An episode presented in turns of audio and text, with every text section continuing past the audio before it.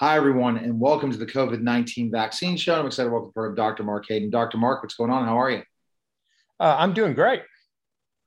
You know, last week we saw you swallow the latest version of COVID 19 by drinking and also putting it on a cracker.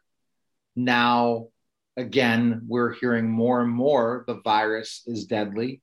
The virus is in a really bad shape. And everyone, the only way we're going to change things is to get everyone vaccinated. Yeah. The virus is deadly to those who don't have an immune defense. Those who don't have an immune defense are those people who lack a normal immune system and never have had immune exposure. Immune exposure comes in, in two patterns. It comes in respiratory exposure, where you inhale it and you get pulmonary complications and you transmit it from your lungs to other people. Exposure also comes from having it on your food invisibly because the virus is heavier than air, it settles out. So then when people are speaking, singing, talking, it is going out of their chest and it's just, it is depositing. It's going on your food, on your takeout, on your spoons, on your plates. It's going everywhere. So, what I am saying today is use the word exposure, not just cases. Now, this is the first time you've, you've been hearing COVID for 18 months, some odd. Have you ever heard the word, let's just talk about exposure? Not really. But it's all about exposure. I've got, I'm sharing the screen with you, and this is uh, Worldometers. Uh, it, it is the current, actually, it's yesterday's reading. Let's look at USA numbers. Look, USA numbers, total cases 35 million. Now that's cases. Is that how many exposures we've had? I no way, Jose.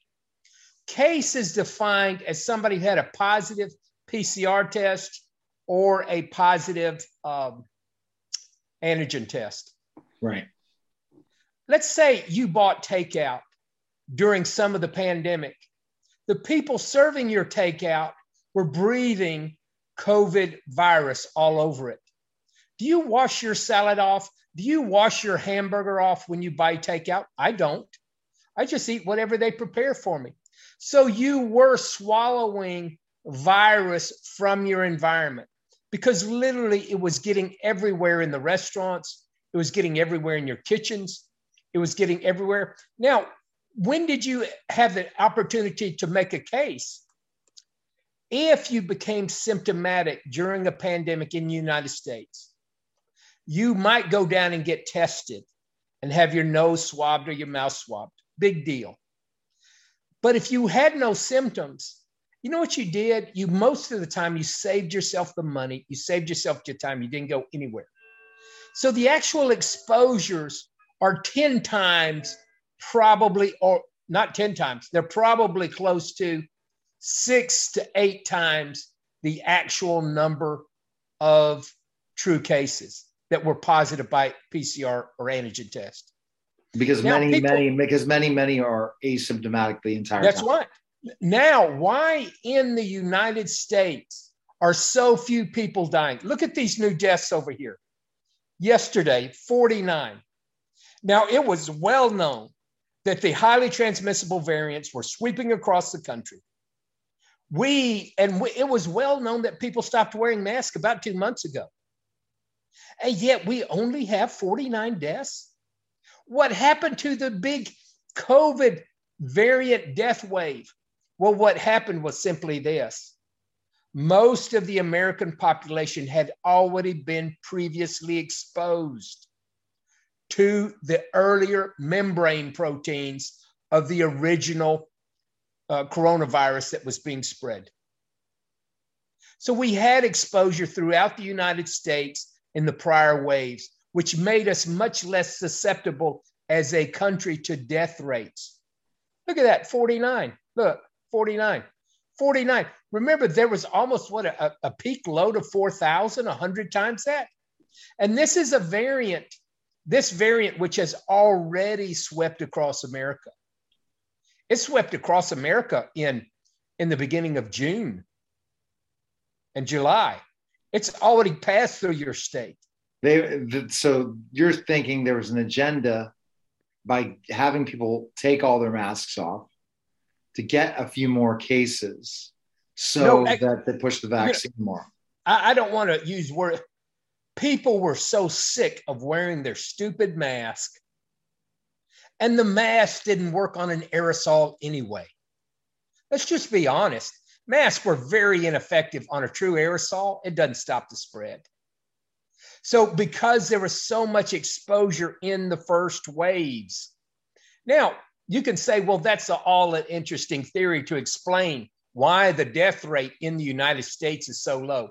What do you have to back that up, Dr. Hayden? Come on, let's just let's just be the devil's advocate. I want show me the proof, right? Show you the proof.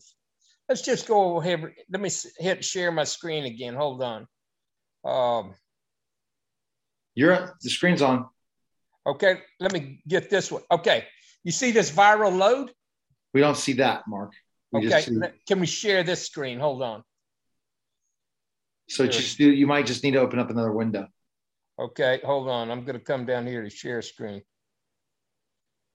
So you could stop share for a second, then share again. That's probably the best. Okay. I'll stop share for you.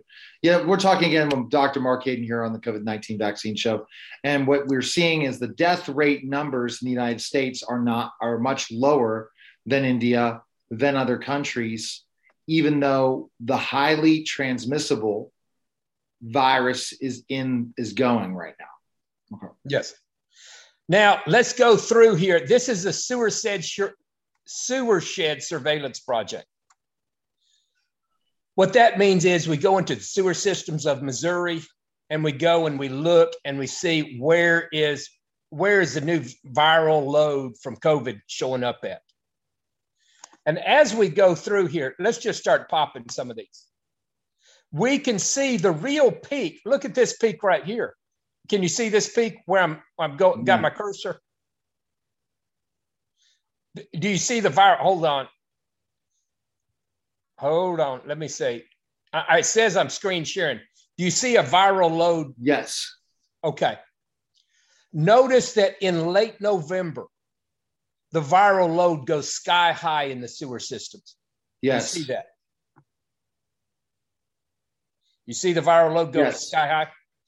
What that meant is the virus, the coronavirus variants that were spreading at that time, had very fertile, I guess that's fertile intestines to grow in.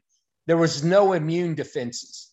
Okay. And so they could grow there for days, weeks, and produce a lot of viral load.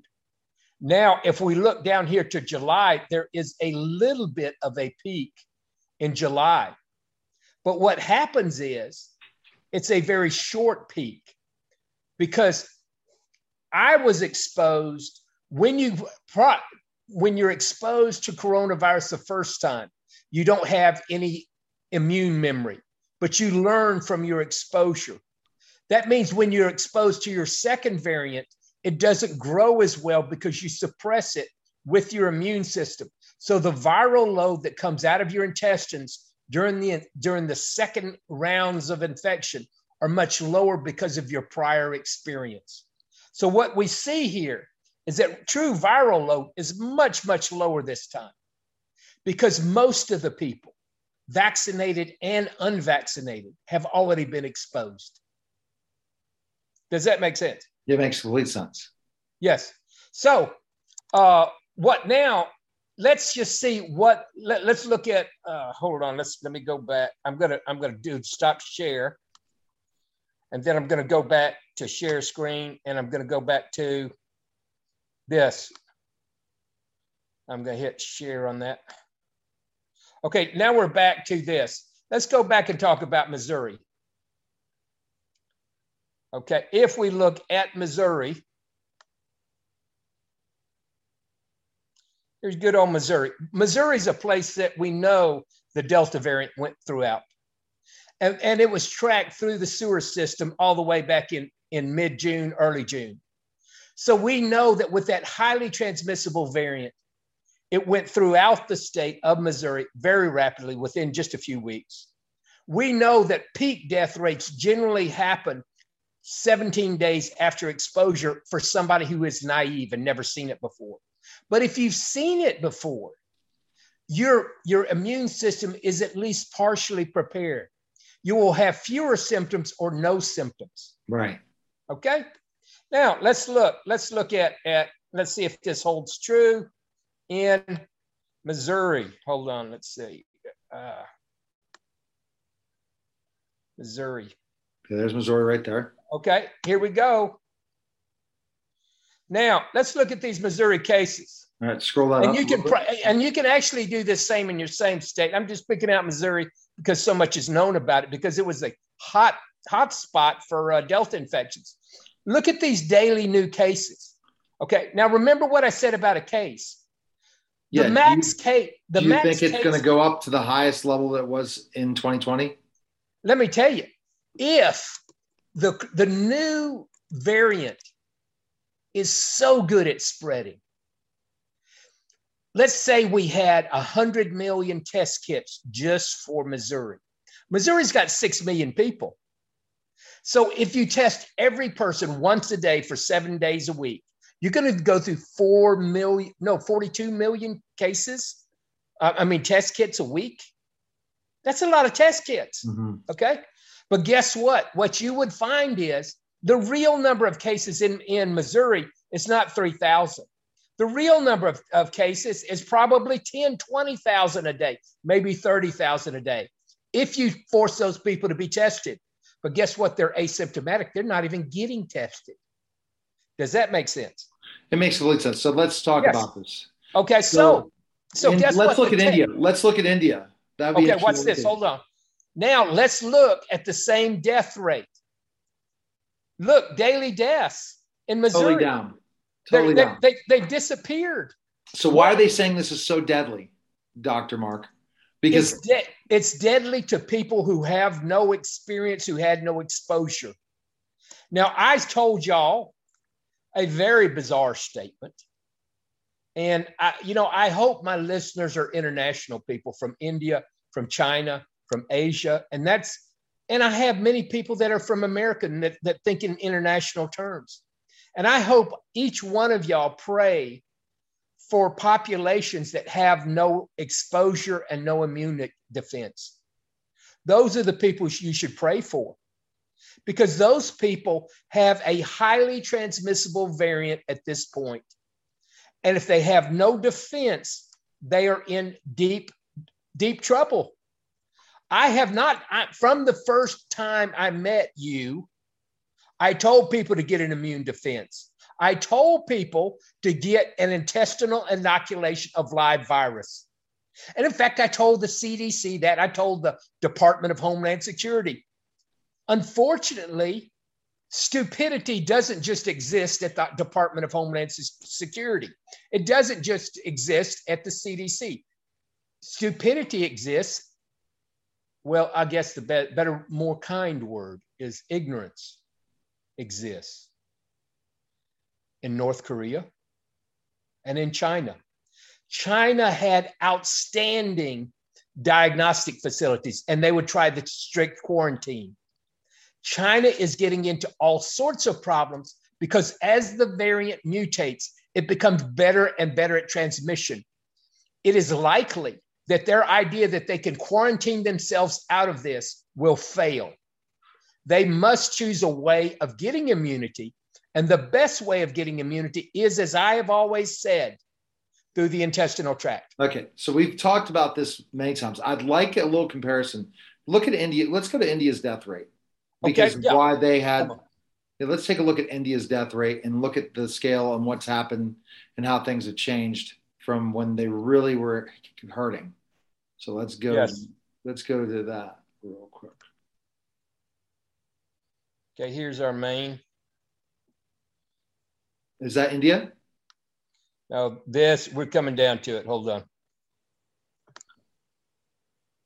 Mark Hayden, Dr. Mark Hayden understands so much about this vaccine, the, the, the, the virus, and he's predicted everything when everyone was saying it's over. Don't invest in big stadiums. Don't invest in these things because as long as there are cases and there's not enough vaccines out there. I will say this for people who own big stadiums, what is occurring in Missouri is your best hope. And I tell you why. Let's say I owned a big stadium right now. I can point to Missouri that the virus is being constantly transmitted, but we have a low death rate. Right. So I could say that maybe this fall, if our death rates stay real low, let's face it, everybody's had the virus. Everybody's going to keep swapping new variants, but the symptoms are going to be so low that nobody's going to die from it. So let's just go and maybe one or two people might get a cold and nobody's going to die from it. So that argument looks much better than things looked last year for people who owned stadiums. It actually looks better for people who owned cruise ships. Yes. Let's say you were taking a cruise ship and we only let people on the cruise ship who are from Missouri who have been exposed on their food and have we know that the COVID waves have gone through all of Missouri and that when they get on the ship, they've already been exposed the death rates on those ships is going to be extremely low.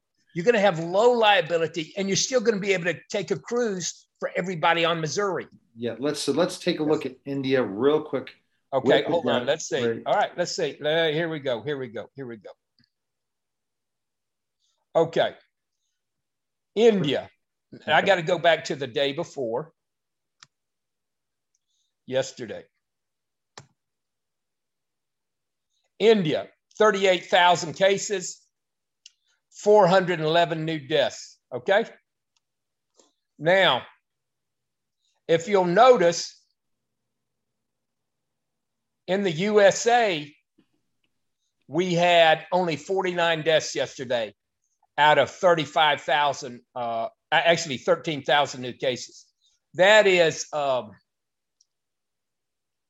one in uh, it's it's it's a death rate of, of very very low the the low very low ratio.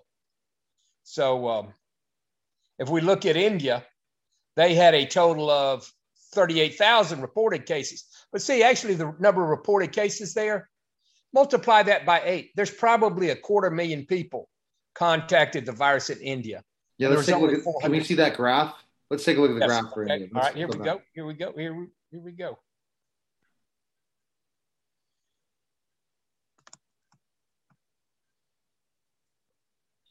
Because I'm interested to look at when really things were going bad for their, their second wave. Okay, look, total cases in India are flattening out. You see how this last curve yeah. starts to flatten? And if you look, look at the daily new cases. The daily new cases in India shot right through the ceiling, didn't they? And now they're peaked out. Now look, let's look at active cases. Now yes. let's look at death rates. Daily new deaths in India down lower. It's it, here it is. It's not peaking up. It's going. But why down. did it go so high in between that time and it's not happening in the United States like that? Well, their first wave did not spread. We actually had much more spread in our environment. They didn't have a sewer shed project to show where it was being spread at. Mm. In other words, I can look at our sewer data in Missouri and show that COVID in the sewer systems hit a peak last year in Missouri. It's not hitting that peak this time because most of the exposures have already happened. Okay. That's right. So, so in Missouri, there's very few, by far, most of the population, including the vaccinated as well as the unvaccinated, have already have already been uh, exposed and already have some degree of immune protection. That's right. So, unbelievably enough, after we kind of look at all this in, in many areas, what we have learned from this process, what we have learned is that um, that India, uh, we're learning from all from this process is that oral inoculation is the best idea, and if there's a push for the vaccine, expect your news media to talk about this variant is deadly, look out for it, but yet we're not seeing it in the numbers. And now so here's here is one of the problems, Neil. If you're running a propaganda program for the CDC and you've told all these people they were doomed if they didn't get a vaccine, and then you tell them honestly that 80% of the people have been exposed to the new Delta variant in Missouri. And then you tell them that, well, I guess we didn't have hardly any deaths, and 90, the vast majority, 90, 95% of cases are asymptomatic, more and more asymptomatic cases and fewer, fewer deaths. That makes it look like it was unnecessary to get the vaccine. Then you have to deal with as soon as people begin to think, well, I didn't have to get the vaccine, I could have I could have used oral inoculation. Then they look at the CDC and say, why didn't you have some form of oral inoculation?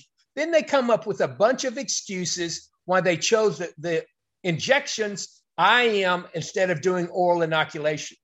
This is all about CYA covering their mistakes of the past.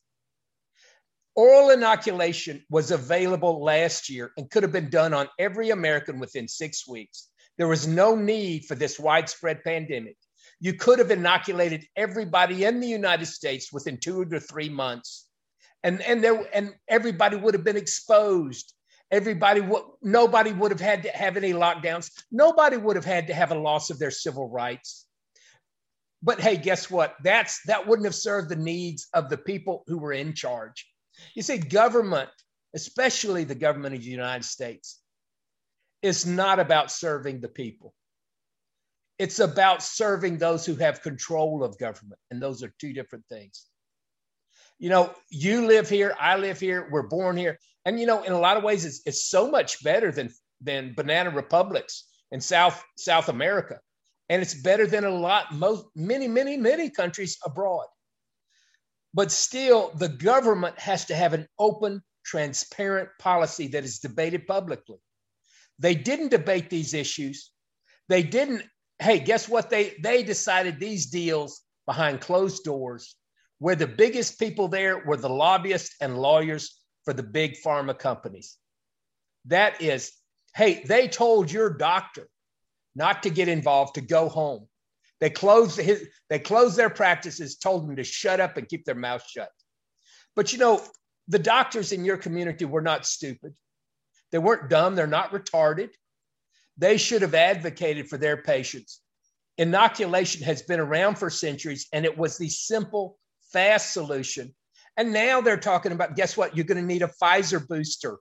Laugh my ass off. Now, I mean, or you're going to need a Moderna booster.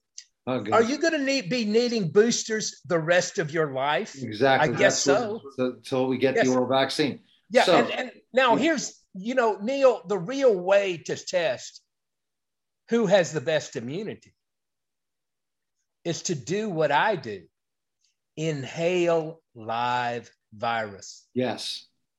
Okay. You know, oh, and you know why that's not done? There's an excuse for that at the CDC oh, we don't want to subject people to the risk of dying. No, if you believe in your product, you test at the risk of dying. Exactly. You can never eliminate all tests. Okay. You know, when does does does Elon Musk drive a plaid Model S? He does, I'm sure, uh, because he tests his own vehicle. Risk is always present in life. We should be comparing the immunity of the different brands using live inhalation on live subjects. And if you can't find the people to do it, you need to go to your pharmaceutical, the people that made it, say, hey, give us some of your pharmacy executives and let's test it on them. Okay. You know, you'll see videos with me. I test my product, I test it in repeatedly. I'm alive. I've tested it. I've inhaled many, uh, at least five, six times without mask. I was the first physician in the United States not to wear a mask deliberately around positive patients because I had already developed an immunity. Okay, so all right. So closing out, you always have your final say. Yeah. You know, um, my ancestors were men and women. Infectious disease and viruses were around them all the time. They would see their family members get sick and die. Some of my family family members and my ancestors had eight nine children. And it was necessary to have that many children because so many died off before reaching product, productive ages. And yet, many of the things that protected them, they could not understand. They didn't even know what a virus was. The reason I'm alive today and the reason you're alive is not because we understand all the prof- the processes that affect our survival because we don't. We're alive because God has a plan for us and a destiny for us. Every day that you have is a gift. It's a gift from God. You need to make the most of that. And you need to live each day to the max and, and, and make your days count because your days are numbered and my days are numbered. I won't be dying of COVID or of coronavirus because I already have immunity to the membrane protein. And the membrane protein doesn't change much regardless of the variant. The spike protein changes. I can die from a car wreck, a heart attack, a stroke. And on my appointed day to die, I'm going to die. I accept that. But I've got to make the most use of today, and I don't want to live in fear. Certainly, you want to have immune protection from coronavirus. It cannot be stopped. It is highly transmissible and you want to have immune protection. So get exposure in the in the form and develop an immune protection in the manner in which you will have the least side effects. And that's what I've said from the get-go. Inhaling COVID without immune protection can lead to very serious pulmonary complications, uh, long-term pulmonary disease, long-term fatigue, and a very unpleasant life. You may not die, but you may be very short of breath. Eating COVID, con- ingesting it orally, is an exposure that actually protects people. The World Health Organization was correct when they said that eating COVID is not dangerous, but they should have gone a step further. They should have said that eating COVID on your food is actually protects most people. They did not. They didn't want to go there because they wanted to get behind big pharma, big money, and they wanted to serve all their traditional approaches. But the most traditional approach is to use oral inoculation. Oral polio virus has worked for years. We had inoculation using live virus for measles. And in fact, we still do use a measles live virus, I believe. Yeah. And really, these things were not open, they were not dis- debated nor discussed. They were rammed down the throats of the CDC in private meetings. Trump did not understand this virus. And Trump played right into the hands of, of the CDC, and Trump lost his job. He trusted the wrong people. But, you know, hey, that's not me. He had other choices and other options.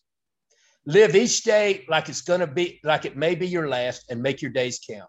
You have a great day. Thank you. All right. Okay. So that was the COVID 19 vaccine show. What an amazing show. Again, make sure you like, share it, and trust me, it's going to go out everywhere, especially when Dr. Hayden ate COVID. Take care, guys. Please listen to the Forletta podcast. Larry Forletta, a retired DEA agent turned private investigator, will bring you true life stories on the war on drugs with some of the most infamous international drug traffickers of all time, to name a few Pablo Escobar, Manuel Noriega, Joaquin Guzman, aka El Chapo, and other related real life crime stories such as Waco. For more information, please visit his website at www.fcisllc.com.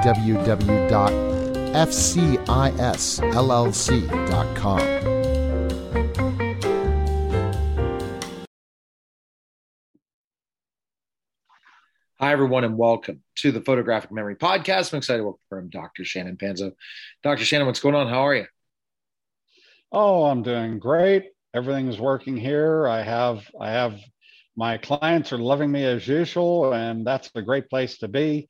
I get to discuss all kind of wonderful things with them, and uh, oh, it's just it's all fantastic. Yes, because great things happen here. Yep. and then it gets to remember, Dr. Shan's a photographic memory expert. He is also a mentor, and last, and then we talked about mentoring, but also he is a brain management expert. But in mentoring, you can go to zuxpro.com for more information, then go to Zuxpro to sign up for Zuxpro. Our topic tonight is critical thinking. So it's a word that they bring out, it's a buzzword in schools for sure. Critical thinking, teaching critical thinking skills. So, what is critical thinking? Okay.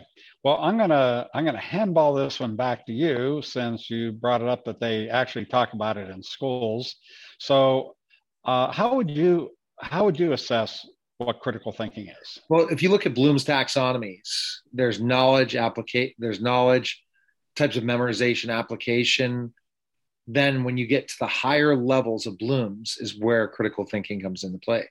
You're, and I'm trying to kind of, you're hitting me right with a good question like that, but because knowledge, application, synthesis, and then it really goes deeper because the knowledge is really a simple part of it. But when you go deeper into that process of Bloom's, that's where critical thinking comes into play. You okay. don't just answer a question with just answering a basic knowledge question or a, a little bit of evaluation. You really have to break things down and take prior knowledge and put it into current and then explain it in a way that is able to create many different facets to it. That's critical thinking. Gee, I must live off of that stuff. okay. Now, uh, when it comes to critical thinking, yes, this is a higher uh, a higher knowledge form of learning, uh, education, and being able to present your present your ideas in a uh, not necessarily a logistical fashion, but a fashion that works and can be interpreted by the listener so that you can get your point across these types of things. Would you agree with that? Yes, absolutely. Okay, so whenever you're dealing with critical information, the first thing in order to line yourself up, in order to gain access to critical information, is something that you may not think of in in uh, in this particular realm, and that is you first must clear your mind. Okay. You must take steps to make sure that your thinking is as clear as possible. And this this may be with meditation. Uh, this may be with certain techniques, uh, techniques that I, I teach, and uh, and Zuxpro teaches as well. But these techniques are involved in clearing the mind so that you can disseminate the information much better. The second thing is, and this is getting into the more obvious things. The second thing is being able to take in accurate information and good information to start with. Information in general, um, I'll give you an I'll give you an example, which I'll return to uh, time and time again in this. Uh, right now, we're going through a time in history where our uh, our news media, our governments are outright lying through their teeth to us. Yes.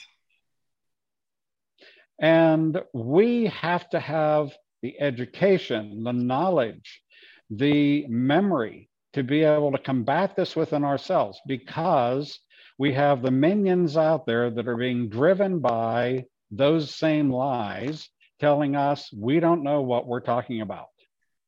And in your heart, you absolutely do know what you're talking about. And no, you're not insane. But it's because if you have a good memory, if you have a good way of dealing with information, if you know what you're talking about, then you're you're steadfast right. in your resolve and you can you can stand against the tidal wave of pressure to get you to buy into something that is not the right thing for you exactly. and this is exactly what we're being faced with today so it's really important that you have the means to do this. And and also you if you are unsure of these things, then you need to have some level of vindication. You have something to come back to and say, yes, I actually do know what I am talking about. I have that source of information. Now, in order to gain that clear, concise information, we use mental photography. As is previously stated in some of the other things, mental photography is a way to read energy. When yes. you get really good at using mental photography, you can feel the energy of whatever's being presented to you. You can feel whether it's right. You can feel whether it's wrong. You can feel that it's the truth or you can feel that it's a lie. And you feel this in your heart and you actually utilize this information. This information is what we all gain access to. Now, there's again, it's very multifaceted what is actually happening here. And in order to take control of your life and your decisions, and by the way, critical thinking has to do with critical decision making. In other words, the things are going, that are actually going to affect you the rest of your life. These are critical decisions. And right now, it has never been more important for you to have the ability to make critical decisions based on critical thinking for yourself. Is this all lining up to make sense? Yes, it's making complete sense. And I'm understanding it. So basically, what you're saying is that critical decisions is part of critical thinking. You're not going to be able to make a critical decision without critical thinking skills. So let's kind of jump into the fact of taking the Zux Pro method of using mental photography to photograph things. How does that make your brain stronger? Because that's just a knowledge application to be able to really explain and define that information and be able to put it into real world sense. Well, as I've said before, mental photography is the world's greatest brain exercise. It'll it'll make your brain work and exercise itself in ways that you just normally don't expose yourself to. So it's really important that you get this right and you, you get it well because it's going to make you a lot more knowledgeable. It'll make you a lot more resilient. And the mental photography triggers what is called neuroplasticity. Now, uh, when it comes to mental photography, you're going to be taking information in at least 100 times, no less, 100 times the speed of reading. Wow. Plus, your retention is going to be close to 100%. And wh- while reading, retention is after 48 hours only 5%. Well, what do you expect to do with 5% of the material? That's why we have such a problem. That's a big bottleneck there. Yeah, because so, you can't really be critically thinking if you only remember 5% of the material. Right. So now you have the availability of getting material at least 100 times the speed and 100 times the impact of reading, plus you're going to have retention of that information for the rest of your life. That is going to stimulate certain things to happen within your brain. This is what stimulates neuroplasticity.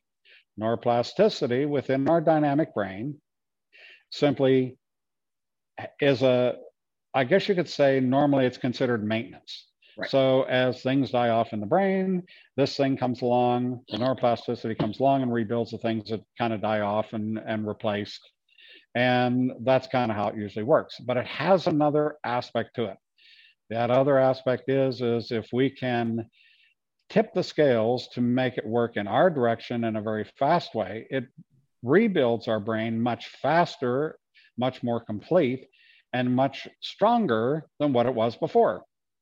And the way that we do this again is through the mental photography. Mental photography initially will stress your abilities and that's perfectly fine. It'll stress you because it's building, it's doing things within your brain you haven't experienced before. So it's building your brain stronger in order to accommodate that. The brain is actually much, uh, it's a wonderful device that does that automatically. And so you're going to become a lot stronger mentally speaking overall. This means that everything that you do will start to become a little bit easier. And your memory naturally will become much better. Makes complete sense in the critical thinking area, and critical thinking skills are the kind of skills that the top notch successful people in this world are able to do by retaining certain information and be able to provide it in a way that really breaks things down, but also shows their knowledge, not just knowledge from just having a knowledge, but really understanding the material. Right. So, does this sound like something that people should want in their life? I think they need to go to Zuxpro.com, take Zuxpro today, but also before you know it, Dr. Shannon is going to be full of mentoring. So you need to go to Zuxpro.com right now and and hire him as a mentor. As we saw in a, an other upcoming episodes and current episodes have happened, that Dr. Shannon is able to really help people because great things happen here. Yay! the Zuxpro.com. great idea. Appreciate that you stop, stopping by, Dr. Shannon. And that was the Photographic Memory Podcast. Take care, guys. Celebrity Slots. Free spin. Free to play mobile social slot games in the likeness of your favorite celebrities. Making money. Spin to win celebrity experiences through sweepstakes. Free to download, free to play. Yeah, baby. What are you waiting for? Win meet and greets, celebrity merchandise, gift cards, and more. Download Celebrity Slots today. Oh, yes, guys. Welcome to the Neil Haley Show. And we're going to continue to cover the book John Smith wrote on called Embracing the Abyss. He's also a podcaster searching for integrity. John, how are you? And uh, excited about going into chapter six. I am. It's one of my favorite chapters. Okay. it just uh, it's going to show that there's a regular life other than the life that I led. Yes. So I'm ready when you are. Yeah, I'm ready. Okay. Uh, chapter number six. Uh, the title is a regular date. It was September 1983. Dondi accounting staff had arranged a Friday evening happy hour at close by Shotgun Willie's. Only one week earlier, I had been having a beer with an old high school friend. I told him that I had lost all faith in meeting a woman that I would want to marry.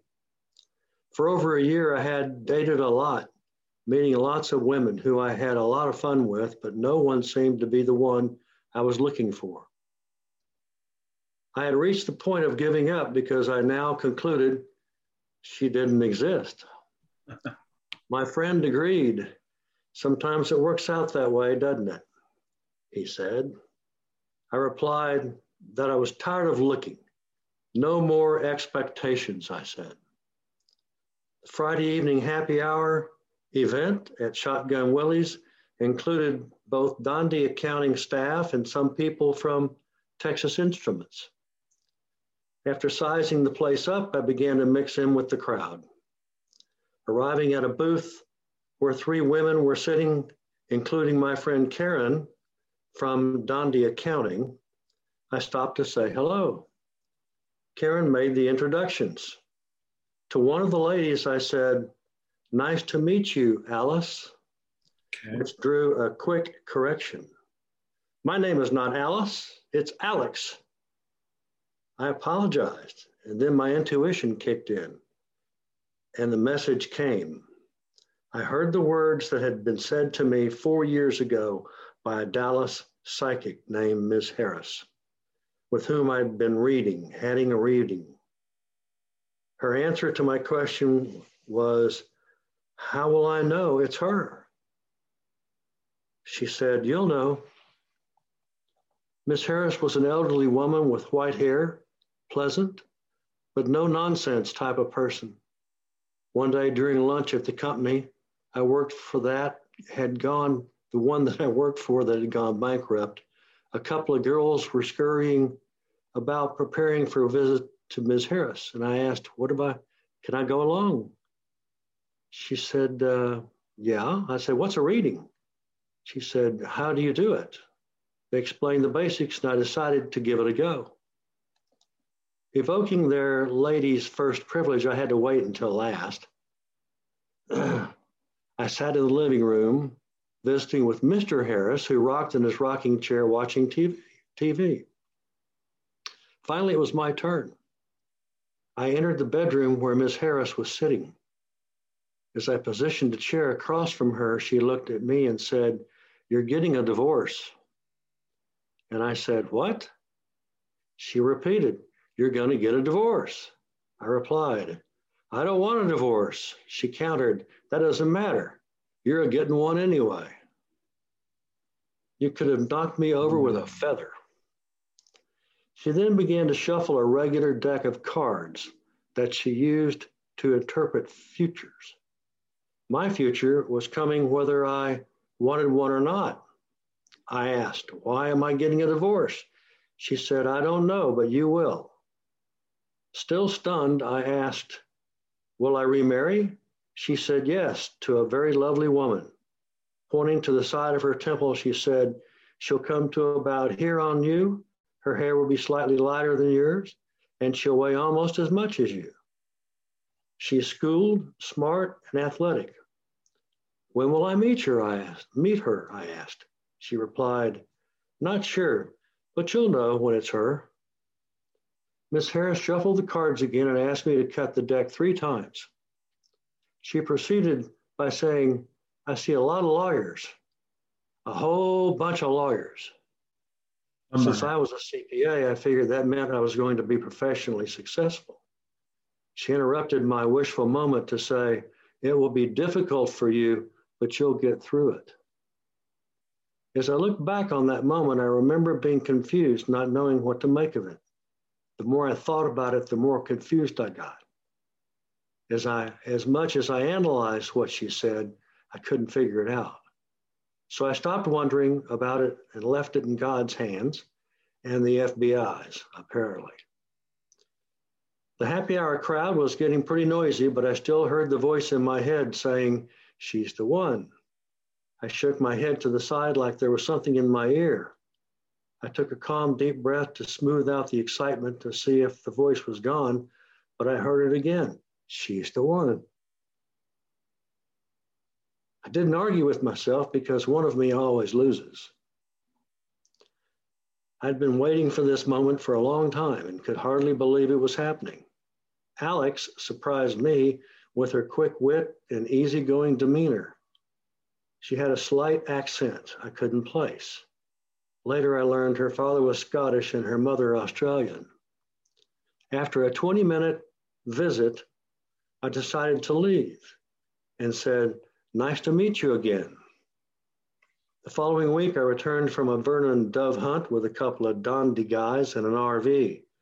They had decided to keep the RV to take to Shreveport, Louisiana, to do some gambling over the weekend.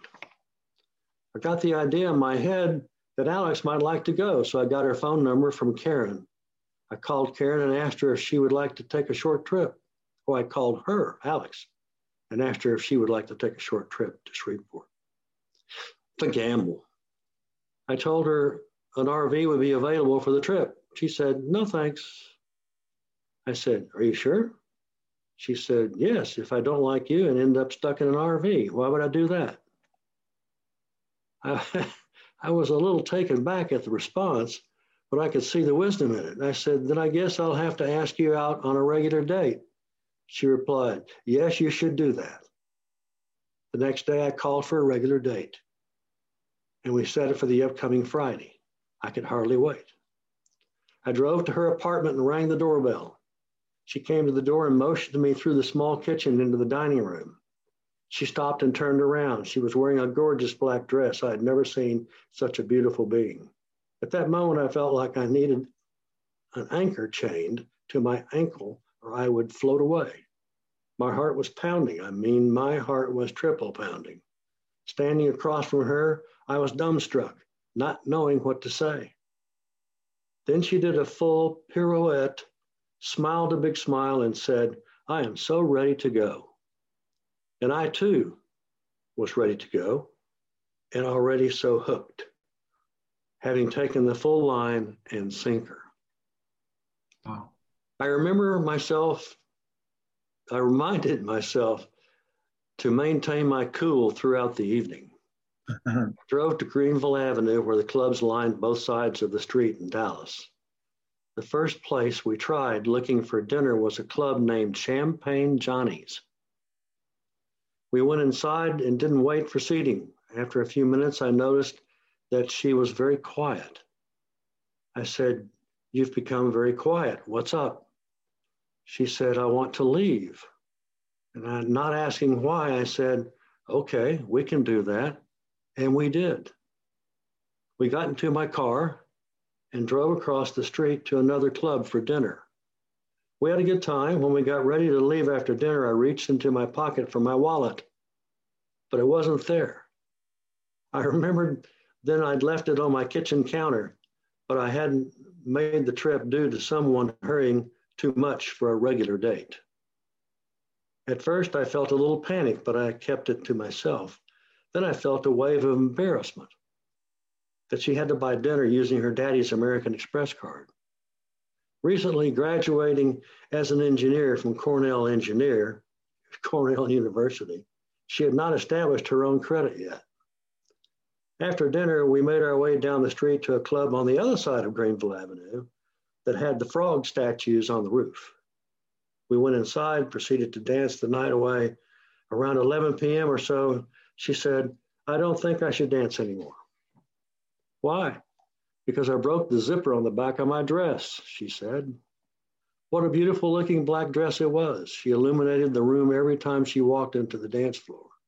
But given the current circumstance, it was time to go. On the way home, she told me that she had she what had saddened her and caused her to become very quiet at the restaurant, first restaurant. The guy she had been dating had told her that he wasn't available that evening for a date. He told her he had family matters to attend to.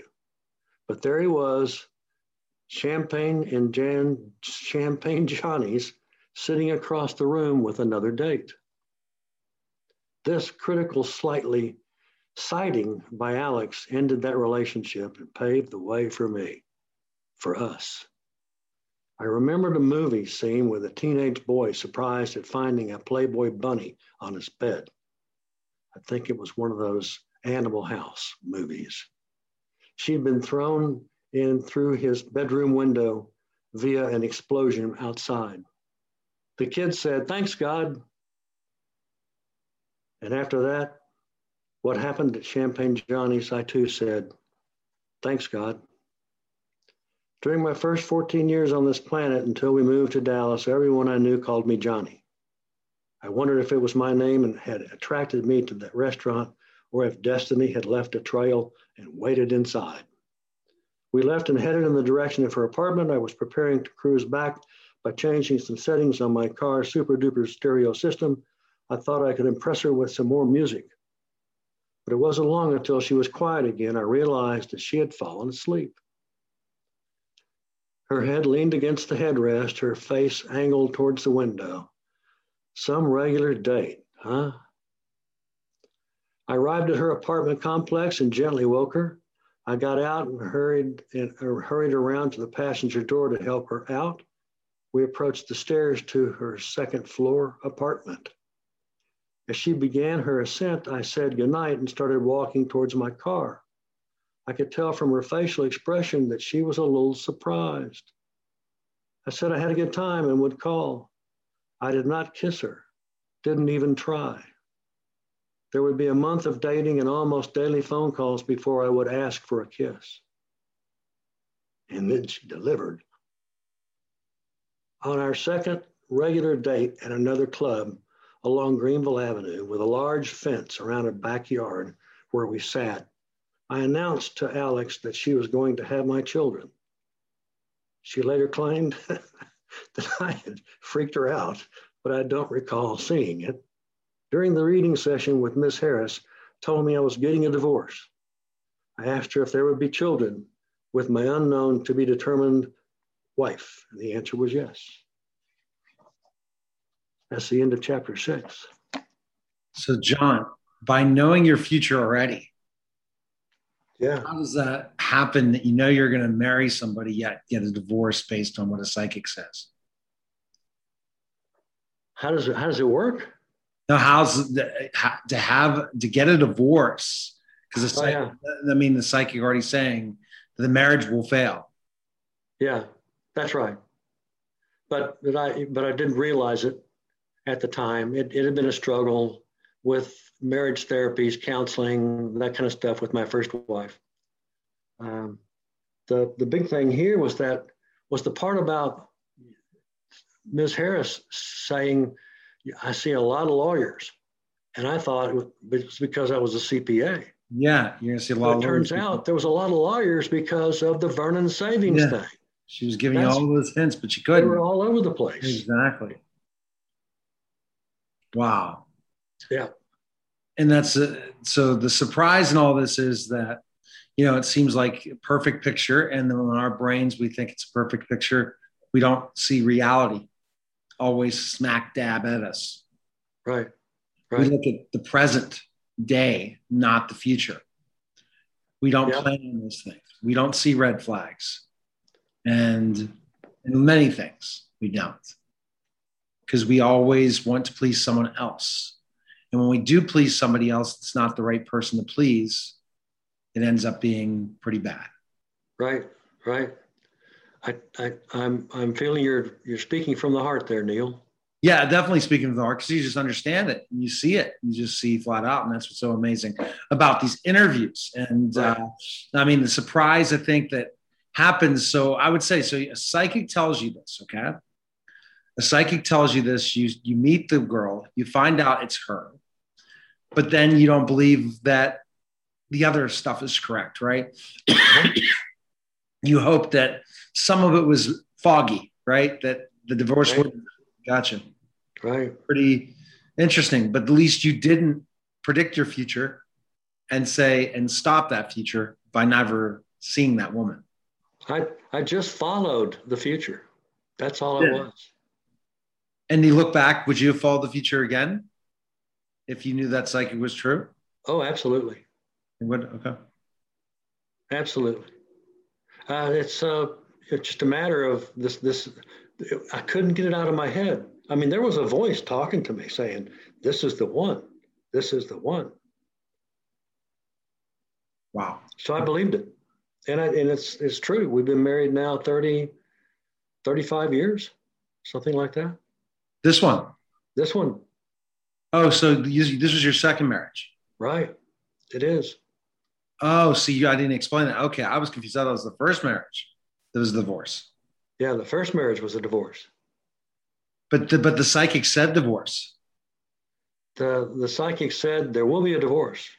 And I was surprised. I was surprised. I said, no, I don't want a divorce.